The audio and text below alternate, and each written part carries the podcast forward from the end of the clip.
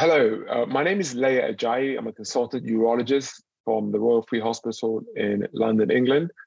And on behalf of the Endourology Society and the Journal of Endourology, I welcome you to this podcast sponsored by Cook Medical.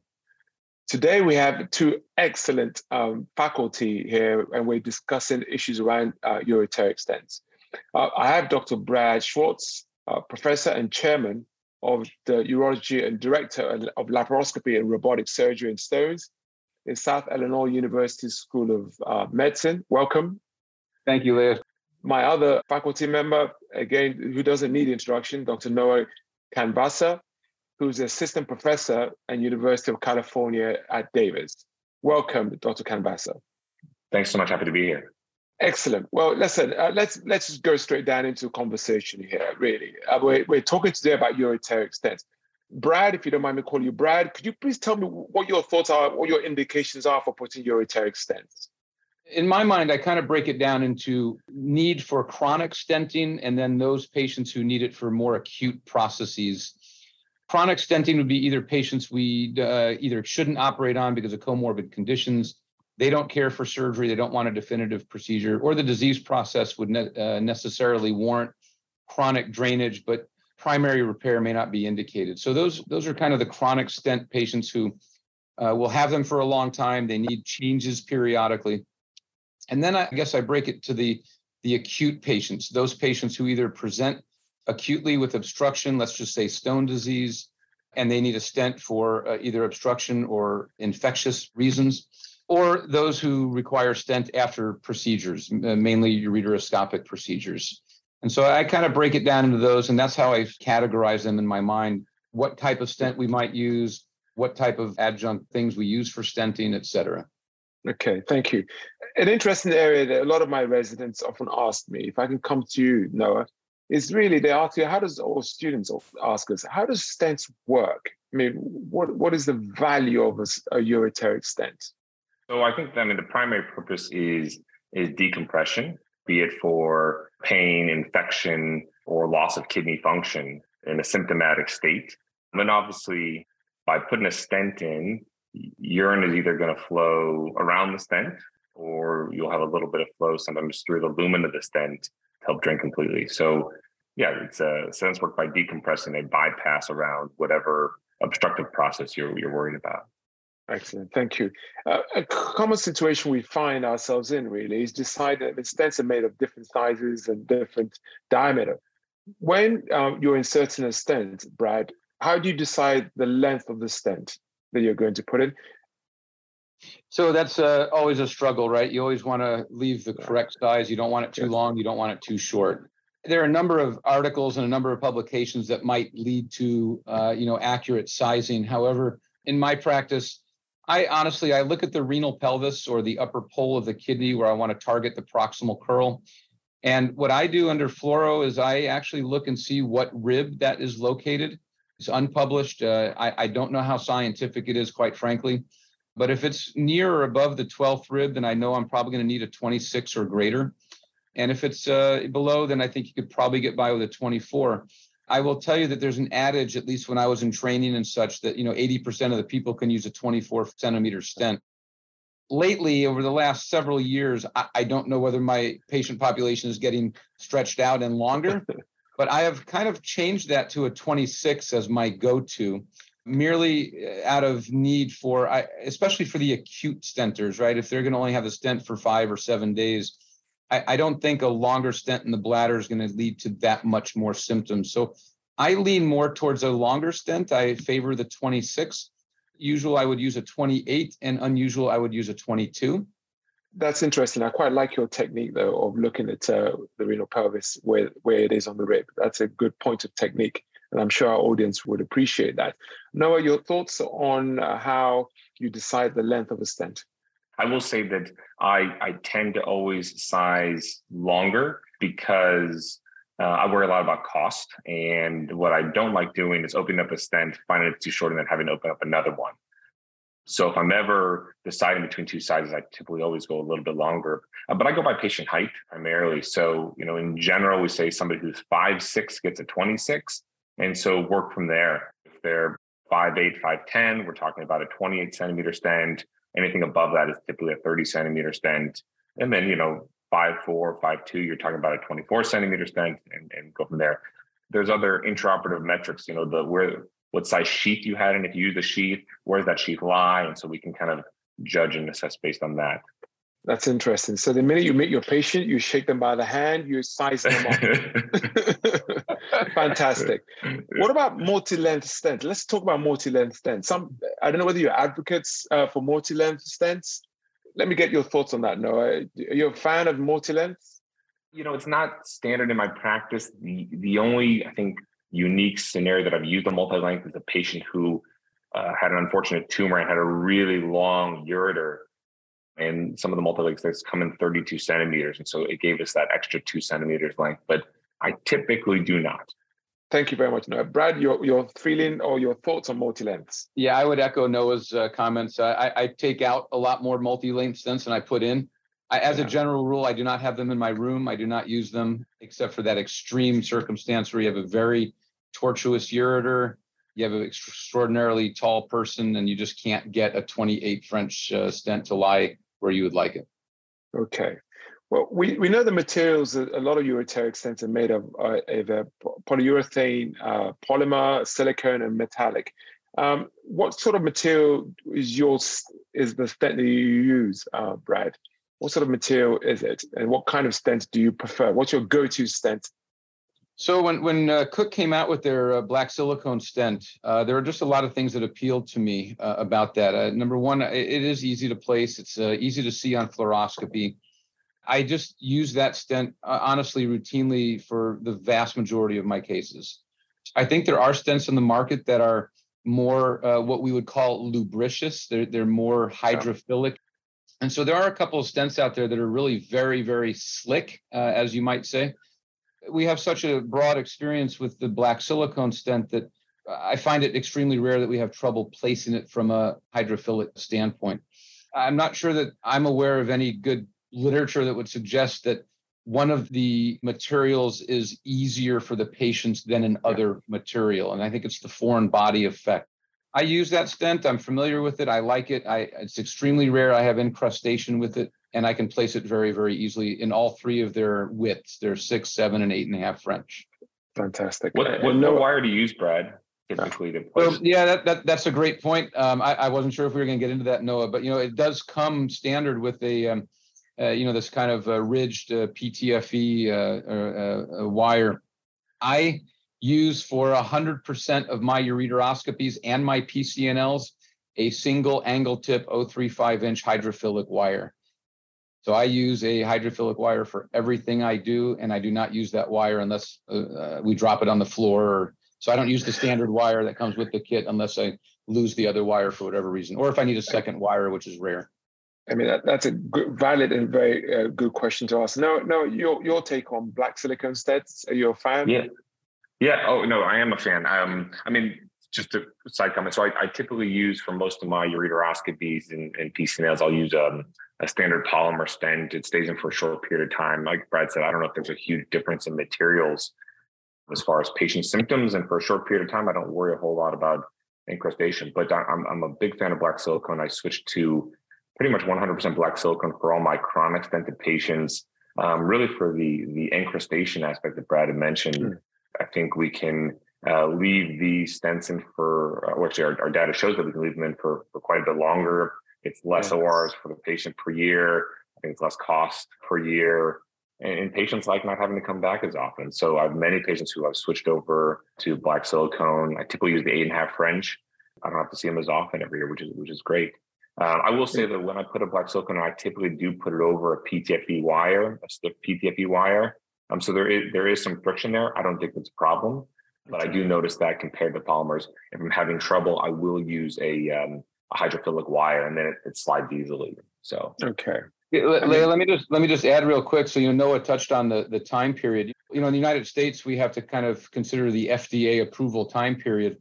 I, I don't know that a lot of people realize that the stents that we have, almost all of the stents that we have, with the exception of just a couple, are actually FDA approved for 12 months. They're approved for one year. I might have patients referred to me who've been getting stent changes, you know, like every three months or every four months. I just think that's a lot. You know, when we change stents out, we, you know, if they're coming back at four months, if there's no incrustation and they're doing great, I, I put them out to six months, seven months. And you just keep extending that time period Yep. Until they can prove to us that they really calcify so much that we now have trouble. And now that time period minus maybe a month or a couple of weeks, that might be their new set point where they don't need a stent change every three or four months. They can, they're now out to nine and a half months and they do great. And that really, you know, it lessens the cost, it lessens the burden, and it really improves their quality of life, I think. There needs to be some thought process into how you change this instead of just saying, just come back in four months, we'll do it again. Some patients can go two years. You you lose some patients to follow up two Yeah. years without incrustation. Some Yeah. Yep. patients three months. So it's um, it's probably worthwhile that we do consider the patients and see how they're going, especially those with chronic stents. Some of the polyurethane stents, the universal, the Cook Medical ones, there's the soft and the firm. You know, the soft is six month dwell time, and and the firm is slightly can go up to twelve months. I don't know whether you, either of you use those at all.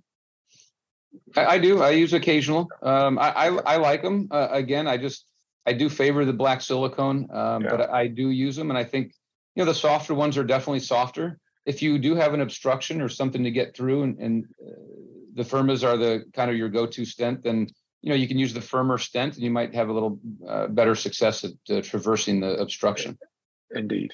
Okay, let's slightly switch direction. Really, let's talk about stenting before ureteroscopies. I've been in various ORs around the world, and um, in certain parts of Europe, for sure, they bring the patient in for pre-stenting before their ureteroscopy. This, we're talking about stones in the kidney. Okay, before a flexible ureteroscopy, uh, they'll bring them in for pre-stenting.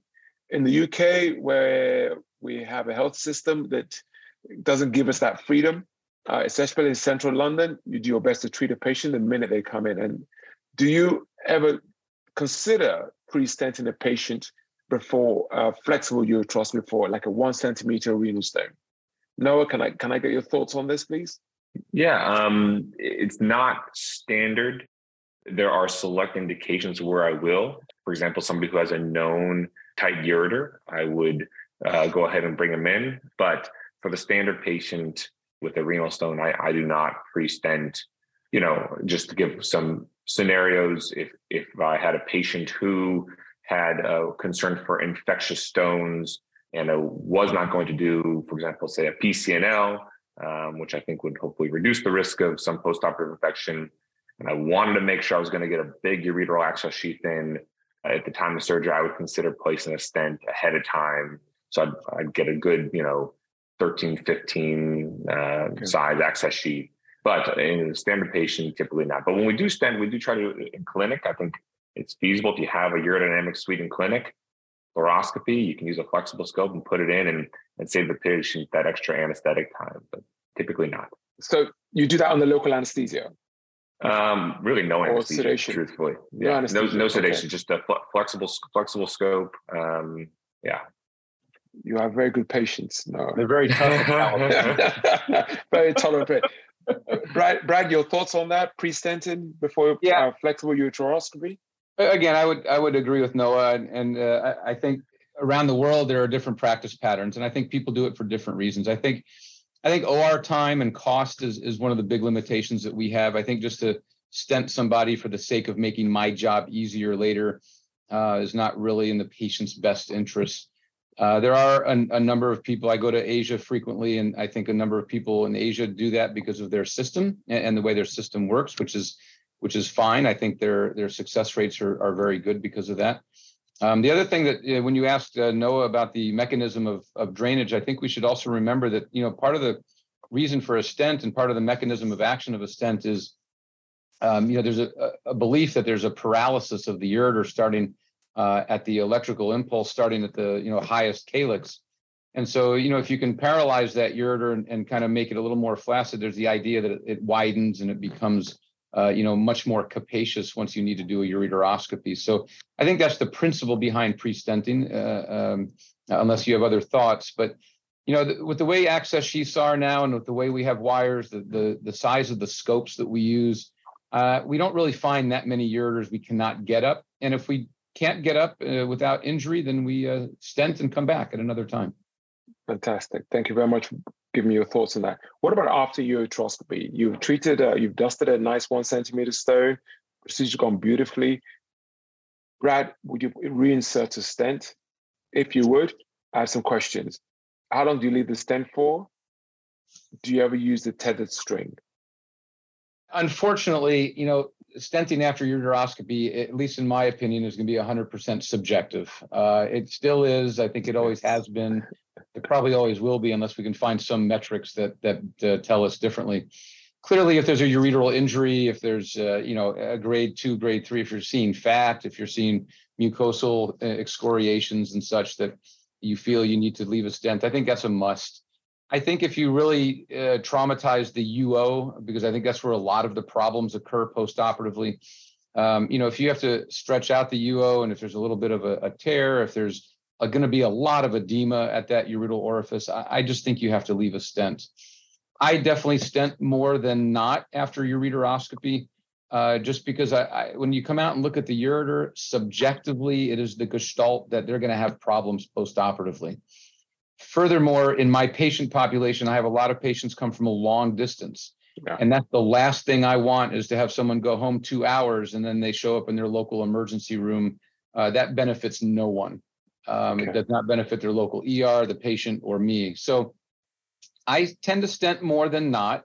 If I think that they can take the stent for three or four days or maybe less than a week, I will leave strings on it or danglers, if you will, tethers and again it's totally subjective. I also have to take into consideration what their mindset is. If if the patient is nonverbal and they're not really very cooperative to leave strings on could be a disaster and it might be more problems than it's worth.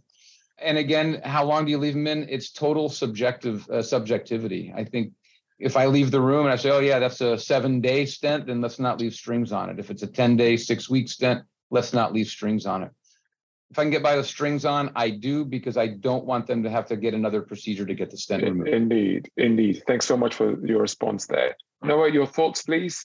You put you've done a very un- uncomplicated ureteroscopy, flexible ureteroscopy, a one centimeter stone.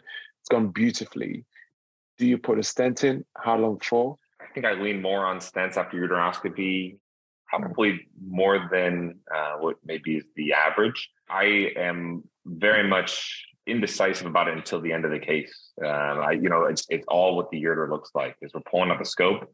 If the ureter looks good, regardless of whether or not we had a sheath, if the ureter looks good and unirritated, if the UO looks good, as Brad said, then I won't leave a stent.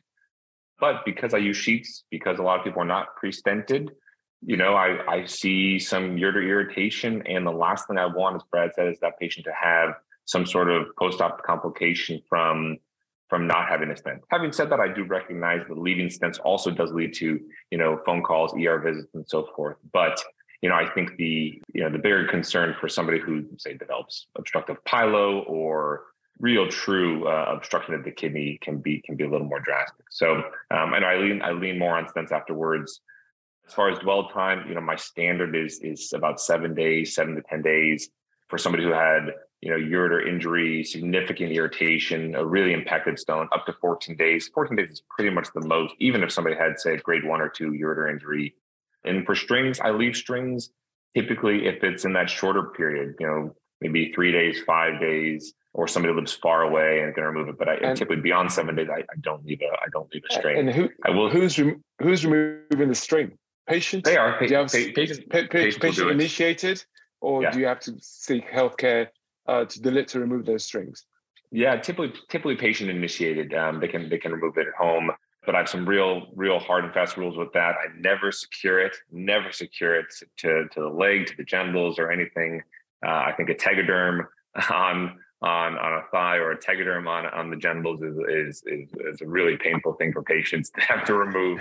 And um, and I always never remove it on a weekend. You can remove it on a Monday morning. Absolutely. So always time that. Ditto. Fantastic. Say the same Excellent. I, I, like your thinking. So uh, another area of you might consider slight controversy uh, controversies around laser technology. In the ureter, uh, we've got thulium fiber laser, the new kid on the block. Not so new now; it's been around two to three years.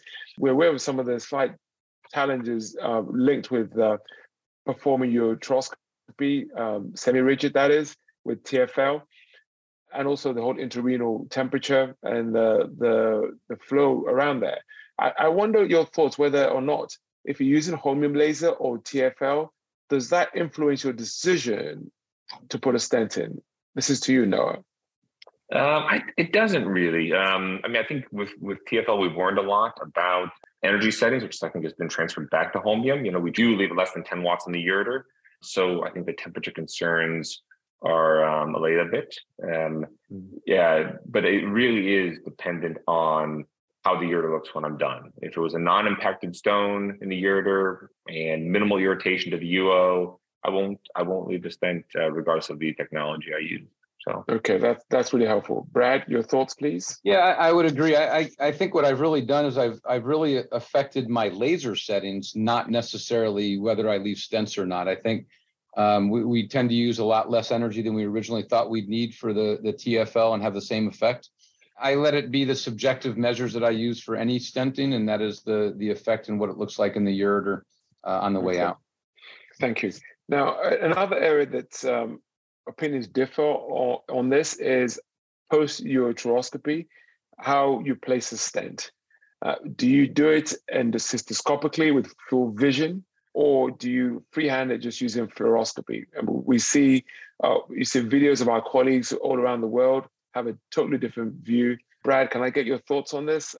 For me, it's a kind of a crapshoot, to be honest with you. I, I, do it all sorts of different ways. I think if it's yeah. a really hard stent, and I need to make absolutely sure that that thing is going to be exactly where we want it, uh, you know, precision wise, I will backload the wire. I'll take the time to backload the wire and do it yeah. correctly, as they say. Uh, we'll do it through the cystoscope and get it, you know, under fluoro where we need it and uh, curled in the bladder. Over the last five or six years, I've done a lot more of, you know, you pull the rigid ureteroscope out, you're done. Just leave the ureteroscope out and the wires up there and then the, you know your resident or you whoever is assisting whom can then just place the stent right next to the ureteroscope. You're under direct vision but it's not over anything it's just next to. That's been fine. And you know if you have if you leave strings on the stent you really you don't have to worry about floating the stent right if yeah. you put it up too far all you have to do is pull the strings out under direct vision and you'll have the stent properly placed in the bladder so I, I think the, the one the one complication we underestimate, I think, in stone disease is urethral stricture and urethral injury. And the more you pass these scopes and the more you Good pass point. things, uh, you know, I think you're risking urethral injury. So I try to just make as, as few passes as possible. Even with a flexible ureteroscope, I'll just put that right next to the ureter. Uh, and then we can place the stent next to that uh, over the wire. And, and uh, we can place it uh, very accurately the vast majority of times. Excellent. Thank you so much for that. Uh, Noah, your thoughts? Fluoroscopic yeah. guidance or cystoscopic or both? I would say my standard is fluoroscopic. You know, after we're done pulling the sheath out, we have a safety wire in place, and, uh, and we'll just go ahead and place the stent under fluoroscopy. With women, you know, I do not use a pusher, so you know the risk of floating is is is quite low. Um, I would say it, it should be zero because um, we're just you know essentially advancing the stent uh, over the over the wire up to the urethra and using our finger to kind of um, get the last little curl into the bladder. With men, uh, we use the pubic symphysis as our as our marker, and typically the uh, radiopaque marker of the pusher mid symphysis is a is a reasonable spot. Uh, I change that based on whether or not you have a, a big median lobe and might need a little bit further. And if we're not happy with the distal curl, then we'll go ahead and um, and take a look with the scope uh, the only times I have floated a stent, uh, knock on wood, is in men who have had prior prostatectomies. Uh, so I've learned that if they've had a prior prostatectomy, yeah. bottom of the symphysis is as far as you want to go. Yeah. Uh, and I and I haven't floated a stent since that using that rule. So um, yeah, that's really helpful. Thank you very much for that. Um, another thought, uh, do you do retrograde pyelography uh, before stent insertion, uh, Noah, on all your patients? Or are you quite comfortable that you know roughly uh, on the fluoroscopy where the kidney, the renal pelvis is? Yeah, if, if we were doing ureteroscopy in the kidney, so this is like a post ureteroscopy case, and we know where the pelvis is, we know where the upper pole is, I've got a safety wire in, you know, which is going to be my stent in wire. Um, so I typically don't do um, uh, um, um, if um, if I'm placing a stent for say somebody who comes in infected, you know, I, I worry about a pyelogram uh, increasing intrarenal pressure, but at the same time, you want to make sure that the stent's in the right spot. You know, a, a, just a touch of contrast just to confirm that you are either in the pelvis or an upper calyx. Um, I think uh, is is important um, at that point, but standard okay. typically not. No, Brad, your thoughts on that? We probably use uh, contrast more than not. I, I I almost look at misplacing a stent in the proximal side as a never event. I just don't want to have that stent curl in the wrong position, especially in the ureter. I, I, will tell you though that you know at least in the United States, about six months ago, eight months ago, we did uh, have a significant contrast shortage, and so we actually went to using no contrast uh, on any of our stent placements, with rare exception. Uh, and you know, you start to learn different things, right? You start to to become uh, adaptive to your surroundings, and so um, you know, you you do fluoro with the ureteroscope up in the upper pole, and then you kind of uh, lock that in, and uh, you can kind of use that as your quote pyelogram. So that's where the target of the proximal curl should be. I now do a mix. I, I don't I don't absolutely use uh, contrast on every single stent placement, but uh, as Noah mentioned, I mean, if if it's difficult, if it's a septic patient, if it's a kind of a must a, must do stent placement, uh, I think you need to inject contrast to make absolutely sure you're not in a tortuous ureter, uh, you're not in a, in some other kind of area that's just not going to drain the kidney adequately. Indeed, thank you for that. I welcome your thoughts really on the impact of the quality of life of the patient who has a ureteric stent. We've touched a bit on it uh, already. You know, the lead to unexpected visits to, to the emergency department, taking time off work. Uh, you know, we're the one causing this for patients. I, I, don't know whether you have any personal thoughts on this because I call it iatrogenic. You know, we've induced this to our patients. You know, you've done a beautiful operation half the time, but the, what the patient remembers is not your excellent work; it's that dreaded stent. I, I just wonder your your personal subjective thoughts on on on that, Dr. Noah. Yeah, I think it's the worst thing we do to people. I mean, uh, you know, barring ridiculous, you know, uh, severe complications. But but uh, stent stent pain, stent colic is, uh, is is is significant. However, you know, stents are for safety. I tell patients that all the time. I'm I'm putting this in not to not to cause you pain. I'm putting this in to be safe. Yeah. And in my practice, they they keep people safe. Um, I must say, I, I like your 80%, 10%, 10%. Then I'm going to take yeah. that out. That's a good yeah. way to consent patients. Yeah. Yeah. So, so what I yeah I typically tell patients is that you know 10% of patients really don't have much pain at all with their stent. I don't have an explanation why, but but uh, they don't feel them as significantly. You know, 80% have uh, a significant discomfort to the point that you know they are bothered and can't wait to get them out. And then and 10% are pretty severe. You know, the patients who you know want to be admitted, going to the ER, um, lots of phone calls.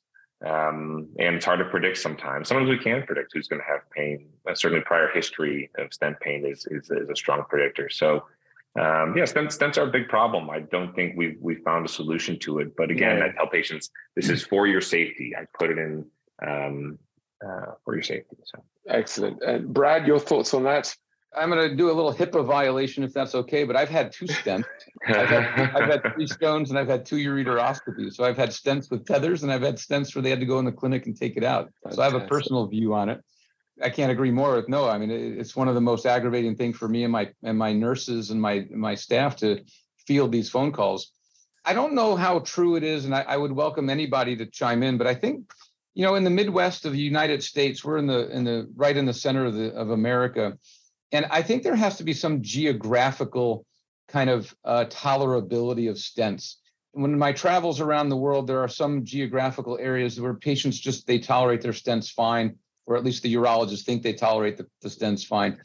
And in my area, my patients do not tolerate stents fine at all. I, half of my patients would rather have a nephrostomy tube than a stent if they present acutely. Despite our copious pharmaceutical uh, uh, you know, regimen that we give them, the non-narcotic regimen of bladder relaxants and Flomax and, and phenazopyridine and um, anything we can try to, you know, anti-inflammatories, anti-spasmodics, et cetera. I don't know what it is. We've had stents that have just a little hair-like, uh, you know, dangler in the in the bladder. Uh, there's been some studies to suggest that if the stent crosses midline, that's going to increase your your stent symptoms. But for me personally, it's geography. It's where I live. Our patients do not tolerate stents at all. Interesting. I mean, I think this is worldwide, really, depending on where you live geographically. But I think part of it is also the consent. Uh, you uh, making sure the patient is well informed. Do you ever bother with things like stent register at all where you where you work? Because you you both seem to be able to get stents out very quickly. In London, it's a nightmare. We have in a metropolis, we have people from all over the world that come through London, and we have a register where we keep all our stents so we don't lose patients. Is that ever an issue with you, Brad, in your practice? So uh, I, I, think it's an issue in every practice, uh, uh, um, 100%. And so the fact is, we do not have a registry. We do not keep track of them. Uh, and indeed, we have maybe two or three patients every year who come back for forgotten stents. I have to say they're usually not ours, but I don't know where ours go I'm sure we have some. So I, I, think it's a really good idea. You know, one of the one of the uh, a couple of the companies, uh, industry companies, have tried to do that. Um, you know, app based and and such. But I I don't really know where it's gone, and I don't know. I've not spoken to anybody who's had a really really good successful registry with good follow up uh, to assure 100 percent. Um, no, no, I don't know. I don't know if you guys do that in California or not. Noah what what do you do? Do you have, do you bother with stent register? I mean, the EMR has a built-in way to you know track implants, but I mean, I, I tell residents, I mean, it's multifactorial, right? There, there's factors that we can control, and there's factors that we cannot, and and and the patient factors. You know, some patients, despite educating them, you know, disappear and, and don't come back, and and we we try to track as much as possible. We know it's not 100% perfect because patients go elsewhere for their health care. Yeah, so it, it's a, it is a yeah, it is difficult. a challenge it, it is a problem. So with this in mind, I'd be interested to get your view on what is your the ideal stent. Let's close on this. Pie in the sky. What would we be comfortable to insert? Brad, you've had this before. so what would be the ideal stent? What would you oh, consider oh, the properties of an ideal stent? Well, I think you'd have to look at it from the physician standpoint and the patient standpoint, right? From the physician standpoint, you want something that's easy to use, easy to place, easy to see on fluoroscopy or ultrasound. You want something that drains, so you want something that's effective uh, in, in its design. In an ideal world, to prevent the registry issue, you want something that's going to stay in for exactly five days and dissolve and go away and never uh, be seen again. Uh, we've had we've tried those, right? We've had dissolvable stents yes. for a number of years, and, and none of them have ever really come to market. And so, and from the patient standpoint, uh, all the things we just mentioned, right? E- easy to to remove or or you know easy to to have it disappear uh, and and asymptomatic it has to be somewhat comfortable I mean, to me, those are by far the the yeah. optimal the optimal needs of a stent. I don't know what else we need to to have for them, and and I think inexpensive. I think we can't escape the cost.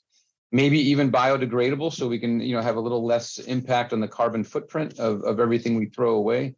I know a stent is small, so it may not be contributing that much to, uh, you know, global global emissions, but yes. but but it, it is. I mean, every single thing we throw away has an impact, whether whether it's large or small. And so I think all those things would be important to me. I have no doubt that uh, our colleagues in industry uh, would have listened to what you have to say there, Brad, and hopefully they take it on board. Noah, your, any additional thoughts on what you think an ideal property of a stent should be?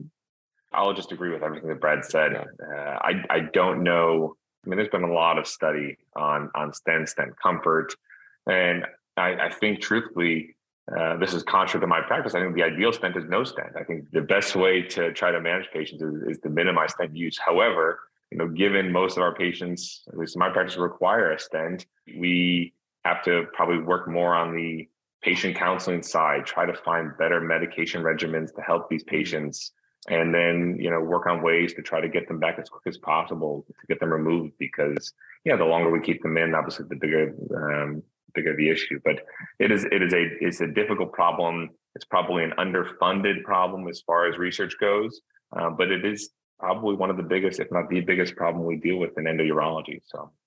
Indeed. Well gentlemen we've come to the end of this highly educational podcast and uh, I'd like to take the opportunity to thank Dr. Bradley Schwartz and Dr. Noah Canvasser for their time in making this uh, podcast highly educational. Uh, thank you, Dr. Schwartz, and thank you, Dr. Canvasser, for your input in this uh, discussion on stents. Thank you very much. Glad to participate, uh, and I enjoyed it. Thank you. Thank you. Thanks, Leye. I appreciate it. Thank you so much.